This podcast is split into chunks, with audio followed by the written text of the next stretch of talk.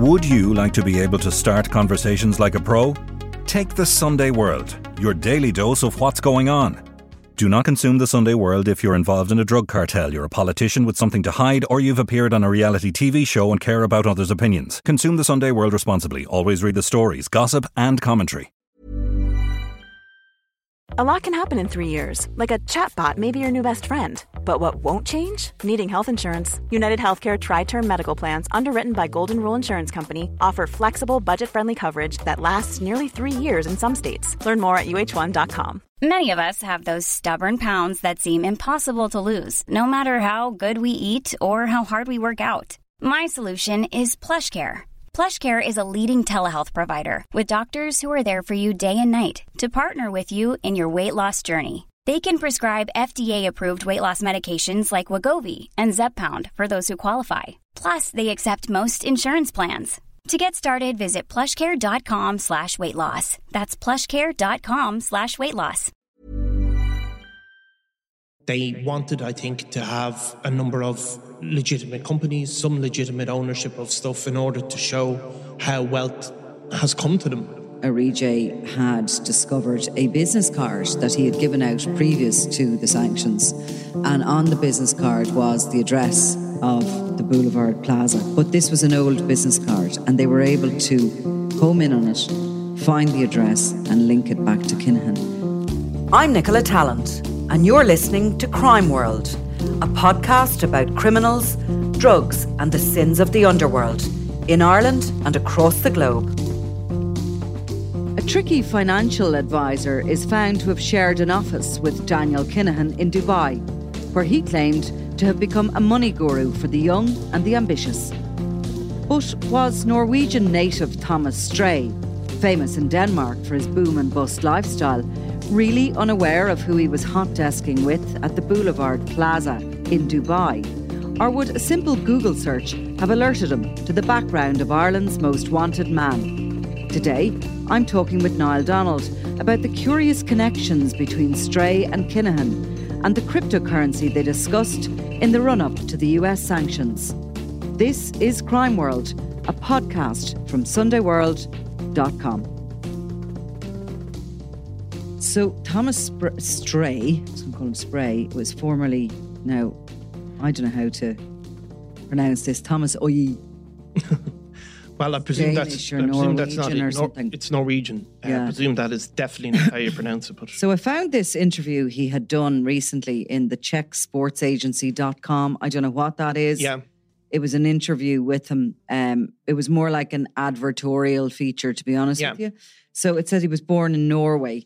He started off his life selling encyclopedias. Yeah. And then he kind of got into financing and he ended up bankrupt. Yeah. Quite high profile in Denmark, the bankruptcy. In 2001, he relocated to Dubai, but in 2005, he seems to have been sentenced to 18 months, 12 months suspended. I think he became one of these kind of well-known wheeler-dealer types in Norway. We've had a Denmark, few, I think. Sorry, in Denmark. So we've had a few of our own in Ireland. Yeah. Like it was all, by the age of 30, he seems to have gone through millions, exactly, big investments that didn't work out. Yeah. And he'd made it and lost it all. Seems to have been one of these Del Boy on a grand scale, if you know what I mean. Yeah. Now he's in his early 50s now, which I was surprised. I thought he was younger looking than that. By 2006, this Czech sports agency said he'd cleared his debt.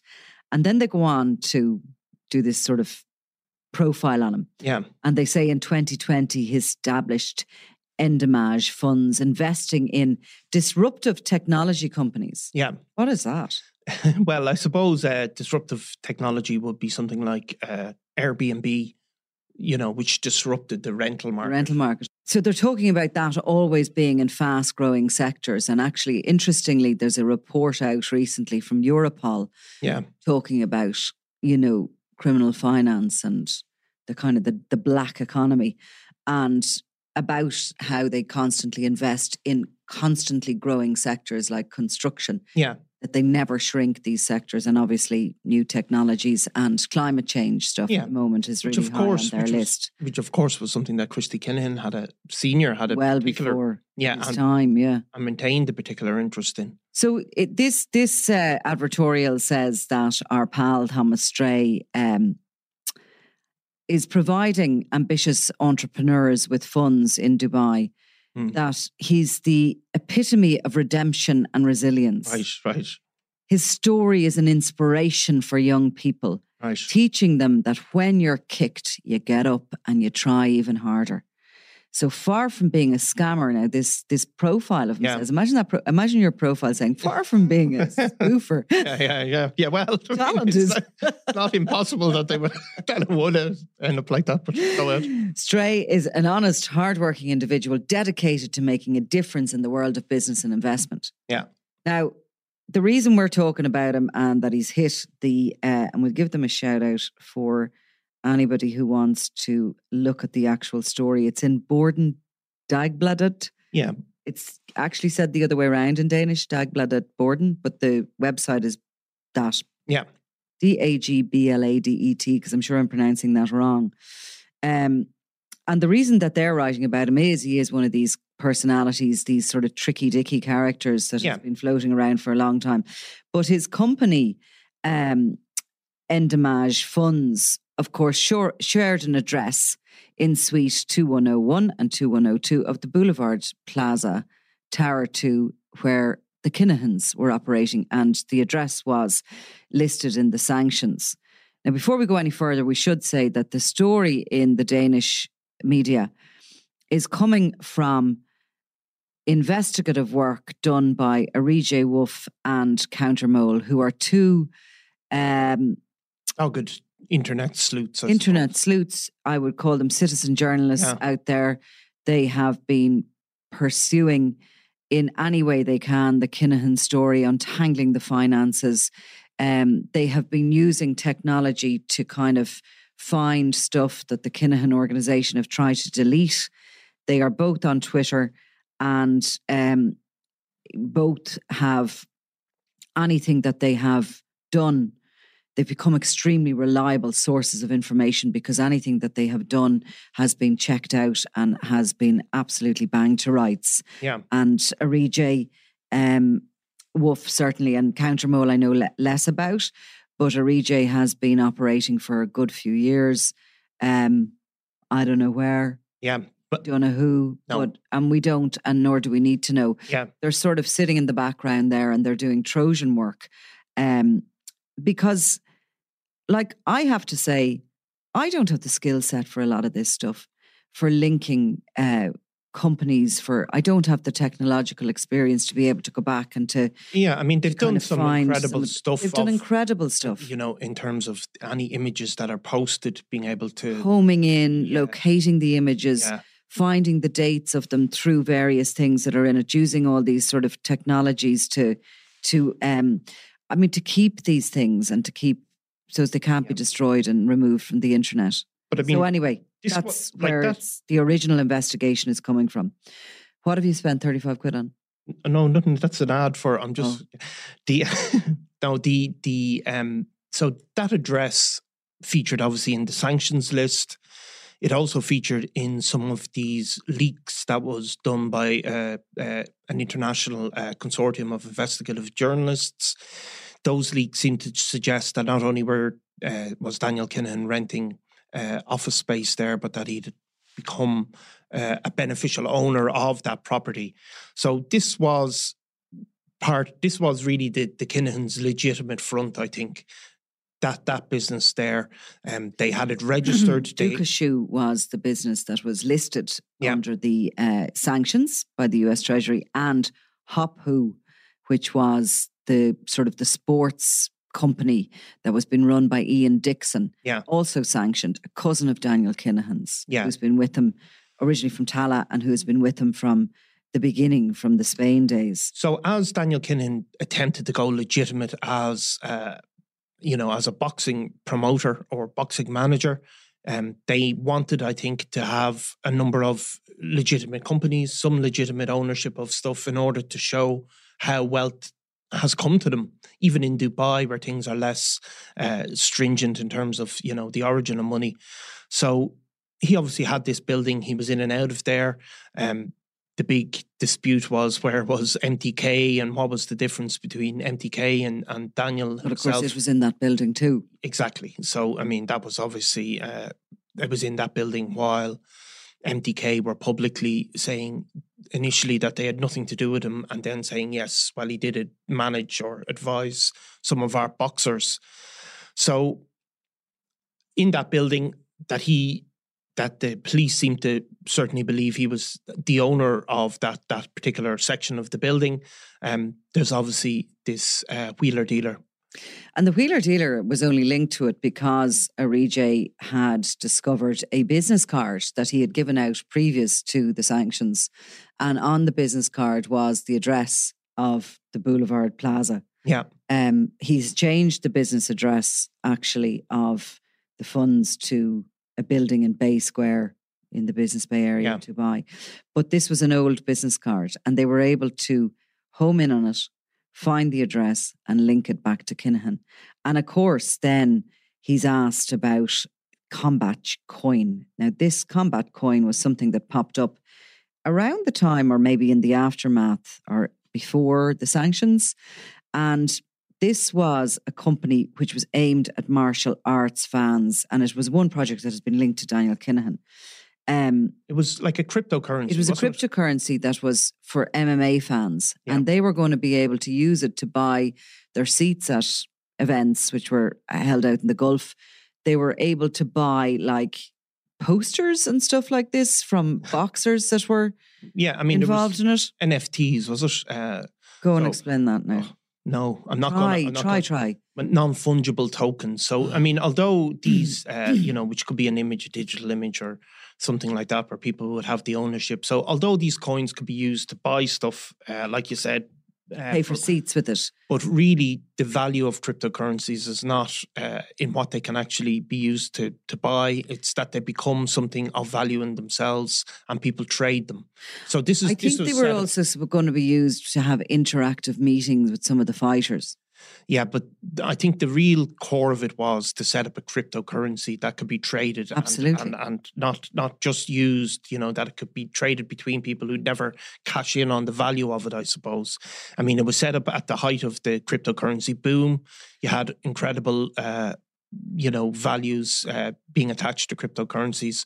Now, obviously, some of that has gone totally awry. It was a very high profile launch for this Combat Chain, Combat Coin.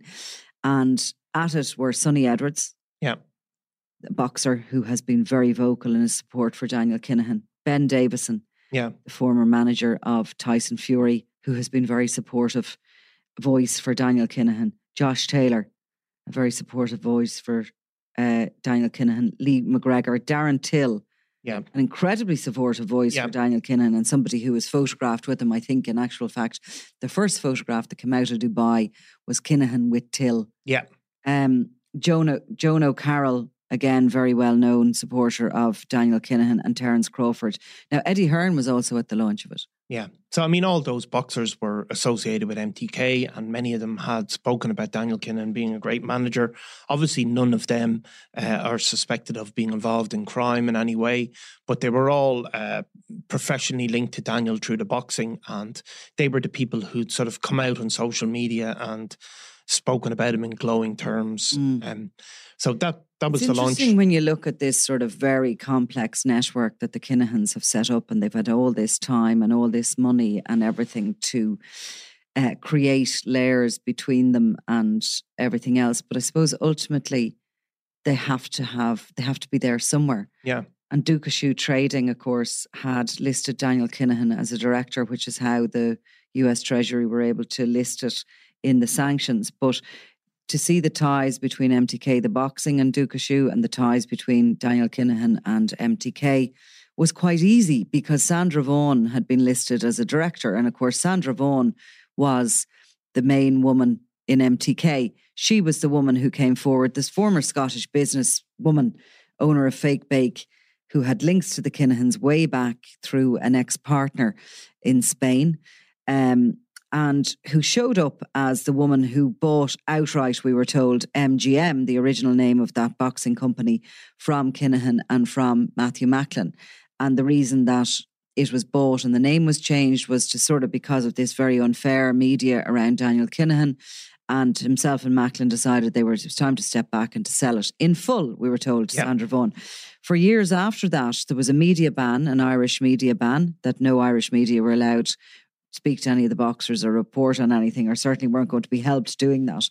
And that was in a temper because the news media wouldn't play ball and sort of leave it go that Daniel Kinahan was the original founder of this company. And every time MTK was mentioned, of course, it was linked to Daniel Kinahan.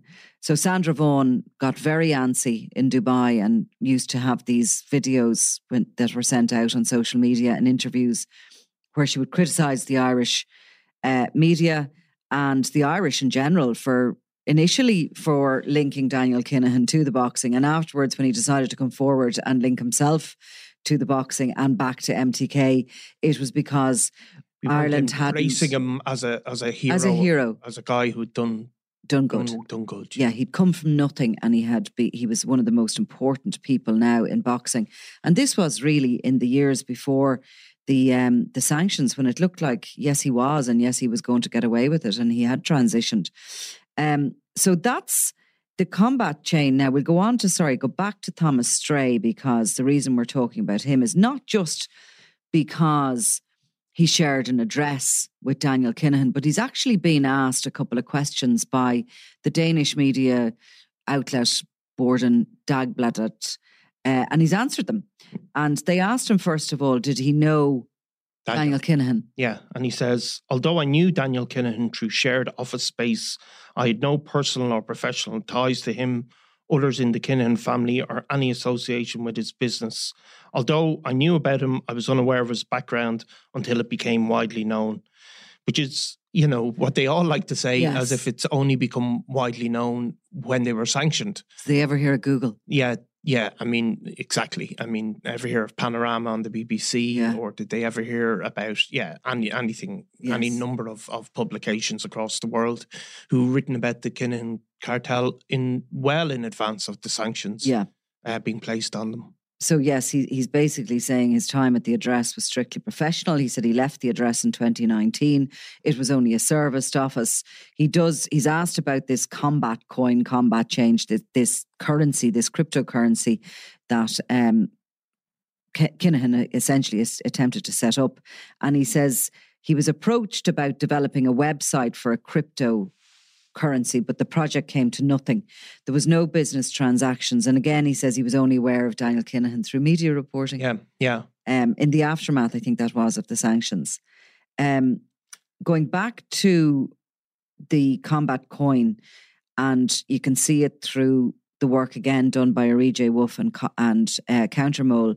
There was a Telegram sort of communication channel set up, and the first postings visible on it, and this is all kept in the threads of those two Twitter accounts, shows this ex-MMA fighter Tom Khan adding Dan Private, and then Sandra V to the communication, and TK MMA Fit, a gym in Dubai, started tagging this Combat Coin.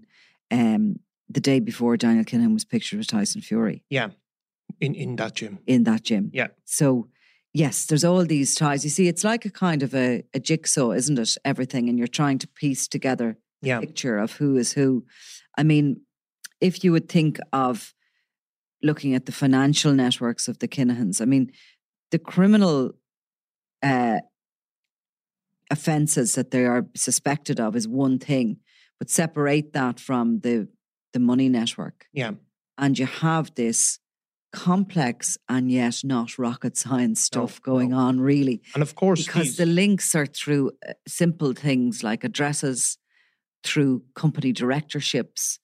The fact of the matter is that while Sandra Vaughan held a very important place in MTK, and while others were named as the kind of the owners of the company, Kinahan always stayed there in the background, very much linked to it, no doubt the money laundering investigations that are ongoing into the Kinahan network are very much focused on the finances all around him and whatever he was linked to.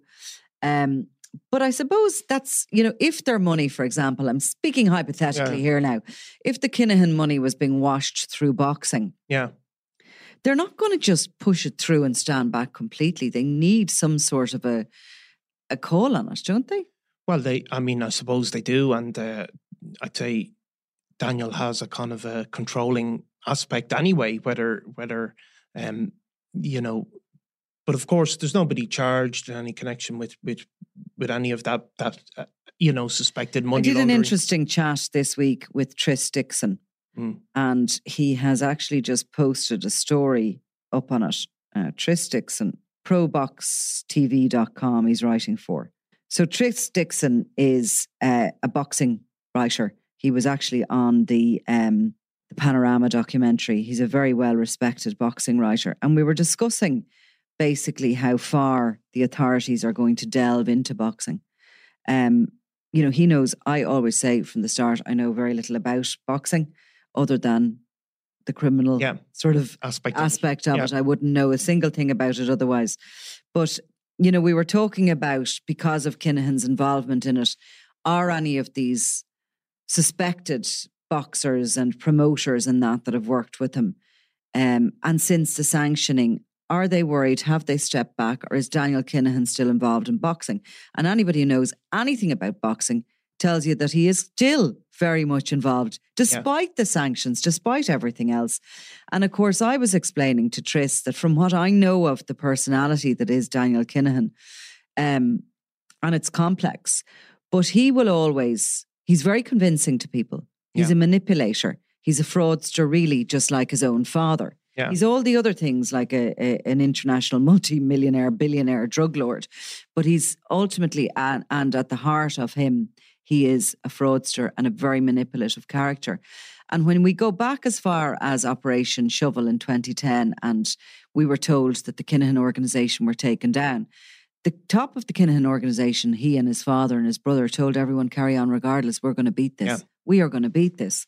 And initially there was panic. And everybody was starting to kind of pull away and run a mile. But no, they insisted we're going to beat it. And what happened? They beat it. Yeah. It was a disaster in so many ways, and not just for for the authorities. It was a disaster because it embedded that message from the Kinahan organisation in all their foot soldiers that they say they can beat it, and they can. Yeah. And Daniel Kinahan will have gone into boxing with that same confidence and that same approach, that what he says goes. Yeah. Now, when you look how far he got before the sanctions, and he was telling everybody along the way, don't worry about it. There's nothing to see here. Yeah. I've no convictions. I'm fine. He convinced everybody. Yeah.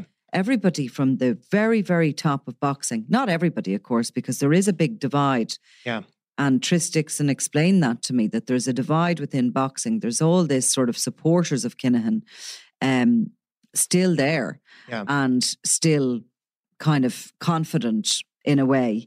And then there's all the people who didn't go with him and who were honest. And there's been this complete and utter skew in the value of what people are worth and everything. There's obviously the people, the supporters were very, very vocal of him at that stage, and the people, the detractors, didn't feel comfortable for obvious reasons speaking out about Daniel Kinahan. And you had very few within the boxing world, though people would speak off the record. They were terrified. Yeah, they were terrified. So yeah, I mean, he was able to rise so high partly because of where he was based in Dubai, where it was Wild West. There's very obvious stuff still going on, and we won't go into it on this. We'd probably need somebody more expert than ourselves, but it's very obvious what's still going on and where Daniel Kinahan's tentacles are in boxing still. It's extremely obvious. You only have to look at a card on something and you know that he's there in the background. But I suppose for our listeners to describe it as the bite of a snake, and that poison is still in the ecosystem of boxing. Yeah, it's not that it's just it's not that it ended with the sanctions. No, and of course Daniel Kinahan is still fighting for his survival. Yeah, I mean, he's not going to lie down and be picked up and thrown into a jail cell. He is out there. He is still using his money and his influence to remain free in the United Arab Emirates. And some of his freedom depends on, I think, on that sports world. Of course it does. That's what he's bringing to the table. That's what he's bringing to the table. So there's many people involved with him in terms of legitimacy, but the boxing world, yeah, you're hearing loads all the time about his... See, I suppose it's the question is really for the ones who didn't take the blood money. Yeah.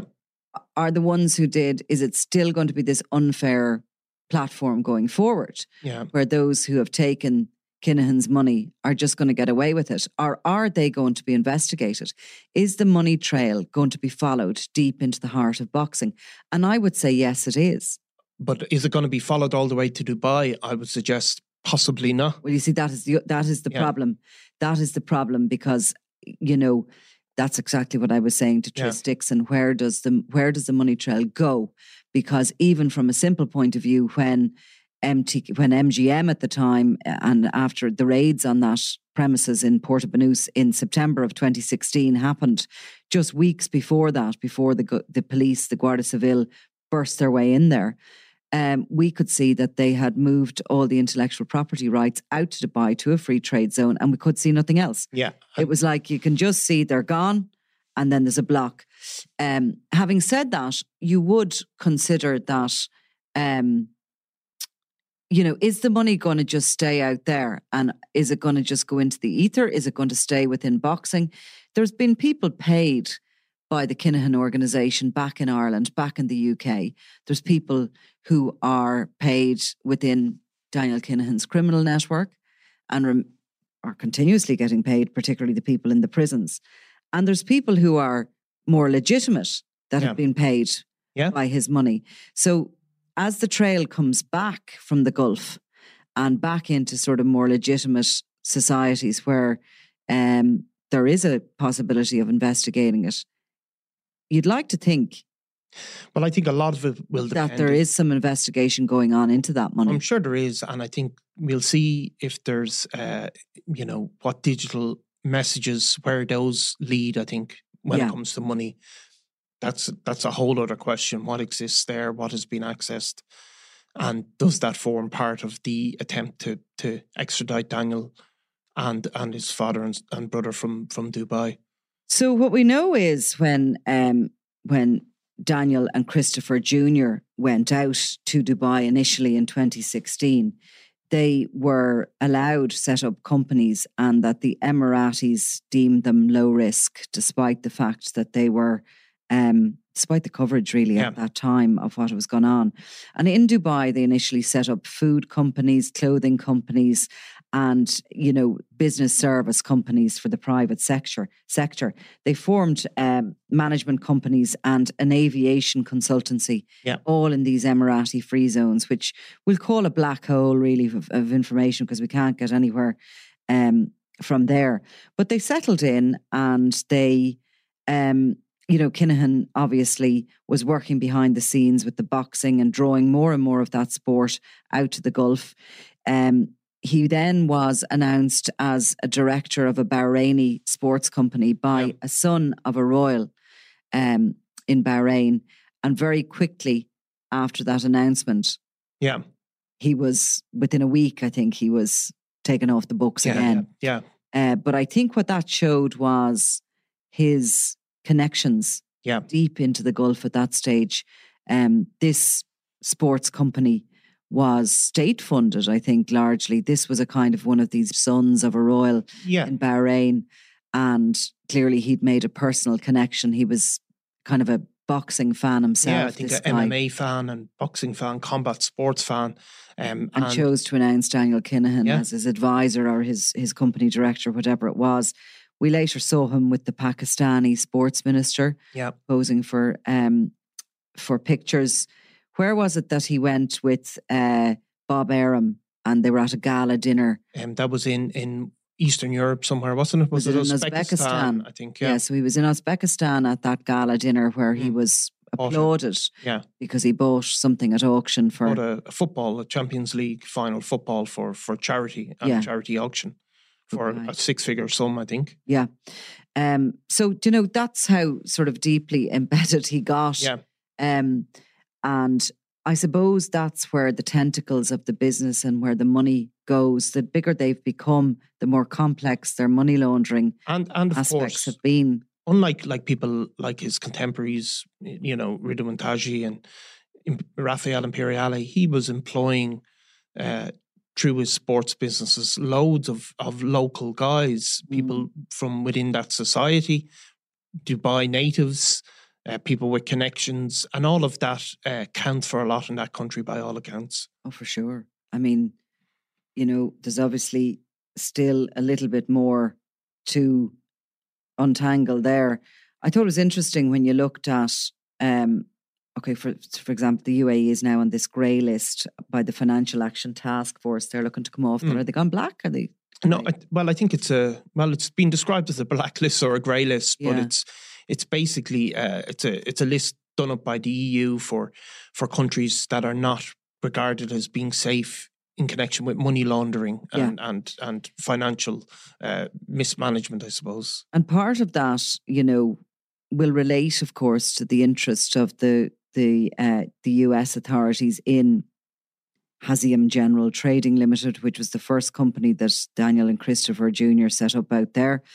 They actually set that up in this free trade zone. Hazium General Trading Limited was called, and that was for the what I described as the food and the clothing and all the rest of it. And they had a Pakistani native called Sarfraz Ali Rias, who became the power of attorney over their company. Now, with a little bit of digging, it looks as if between sort of 2016 and the sanctions, they had set up 200 companies in 20 different countries. Yeah. All of which are in these sort of, we call them unfriendly territories. Yeah. When it comes to law enforcement and when it comes to, getting the information, the directorships and what's going on and where the money is going, etc. So that's the kind of level of investigation that's been untangled. But I do think that you can be sure that if there is money that has gone into boxing, that the authorities will follow the trail as much as they can. And particularly, I think if it comes back to, say, the UK, to Ireland, to the US, of course, and anywhere else. Yeah. And of course, while Daniel Kinahan was luring boxing and other, and sport out to the Gulf for his own purposes and for his ongoing friendship with the United Arab Emirates authorities, a lot of the money and their business was still based in Europe. Yeah. 200 million was washed through Johnny Morrissey. Yeah. It is suspected in Spain. So, you know, it's not as if they've taken all their money and kept it in the Gulf, because no doubt they don't fully trust that. No, and I mean, they cannot fully trust. They aren't part of those countries, really. No. They're outsiders, and they have to keep their eggs in different baskets, you'd imagine. When you're dealing with that much, you're dealing with £1 billion. Yeah. You're not going to pump it all into the Gulf. No. And I mean, they have to have the movement of money as well in order to pay people and pay their own debts and pay whoever they're paying in South America. So they need to be able to move that money around. Exactly. So first they want to clean it, and then they want to be able to move it around in, seemingly legitimate payments. A very, very complicated business, no doubt. Now, you and I might owe one another 50 quid or 100 quid every now and then or whatever it is. And I think that's kind of as normal as it gets. But in the UK last week, Louis Edwards, who is part of the Kinahan UK operation. I think this really shows the kind of money you're talking about and where did the zeros stop. But Edwards was arrested last year in Benidorm, where he had fled after his cocaine business was targeted in Portsmouth by police in the UK. He was a kind of a branch of the Kinahan organisation in Portsmouth, bringing in a lot of cocaine, was targeted. He went on the run. Anyway, he was arrested. And at the time he was arrested, we were told that he owed 20 million to the Kinahans and would no longer be able to pay it back. So he was a classic kind of Kinahan franchise owner, because he had they all had a very similar modus operandi with he had altered vehicles to high cocaine shipments. You know, he was moving around the same places they were, and he obviously had, he obviously had a degree of authority. But he was regarded as one of the biggest players in the UK drug scene, and his arrest, when he was arrested in Spain, he was put out as being one of the most wanted men. So he's now in prison. I think he got 18 years, you know, which is, they tend to get out. Serve 9 on license. Yeah. So how are they going to get that money out of him? Yeah. I mean, he's in a prison there, you know, I don't know, probably somewhere near where he lives. They're not going to have the tentacles in there. Does he have the money? Probably not. Well, I mean, you can pick somebody up and shake them by their ankles and the coins will pop out of their pockets. But in the end of the day, if they don't have it, they don't have it. I mean, 20 million is a lot and they put their hands on. No, and can they put their hands on him to threaten him to get it? Is he going to be sitting in jail thinking, you know, I'll worry about it in 9 years' time when I get out and see if they're still floating around. Well, you see, of course, what I've heard is that they have been trying to call in the debts all over the place, that they are owed a lot of money and that there is an attitude to them that they're going under. They're a sinking ship and people don't want to pay. And they have been really hit by, no matter what, while they might have, you know, all these investments and all the rest of it, the fact of the matter is they've been hit each way by the US sanctions, which has created a toxicity around them for people dealing with them. And by all the focus on and the intelligence coming out of the organisation and the big shipments that have been nabbed. Yeah. Because they need, that's a loss to them each time. And they need the threats to be able to collect debts. I mean, it's just as simple as that. Like, they need to have the threat of violence hanging over, for example, Louis Edwards, and we're supposing, like, you know, he needs to be in fear in order to pay up. Mm-hmm. And would somebody like him think, how are they going to get at me now? And I'll just wait it out and see what happens. And I think that's what we're hearing, that people are doing that all over the place. Because, of course, the landscape will have changed within the next year and their fate, I suppose, will have been decided certainly by, I would imagine, early in 2024.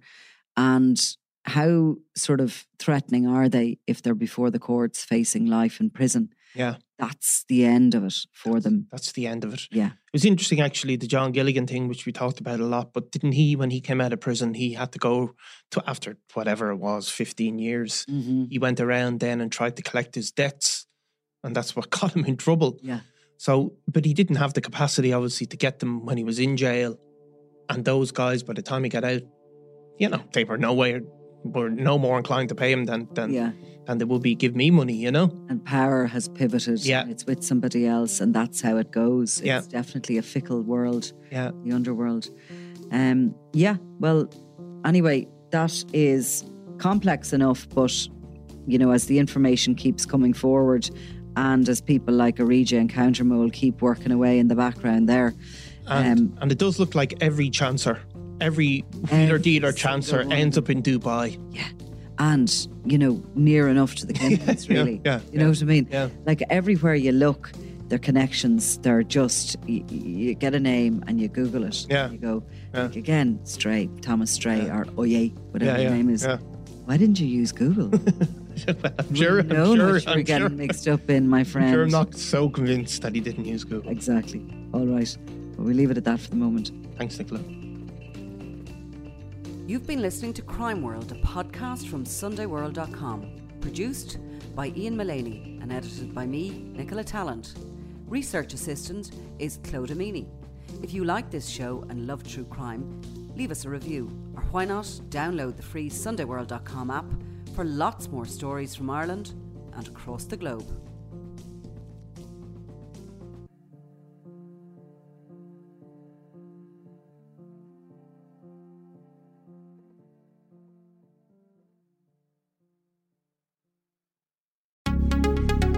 Would you like to be able to start conversations like a pro? Take The Sunday World, your daily dose of what's going on. Do not consume The Sunday World if you're involved in a drug cartel, you're a politician with something to hide, or you've appeared on a reality TV show and care about others' opinions. Consume The Sunday World responsibly. Always read the stories, gossip, and commentary.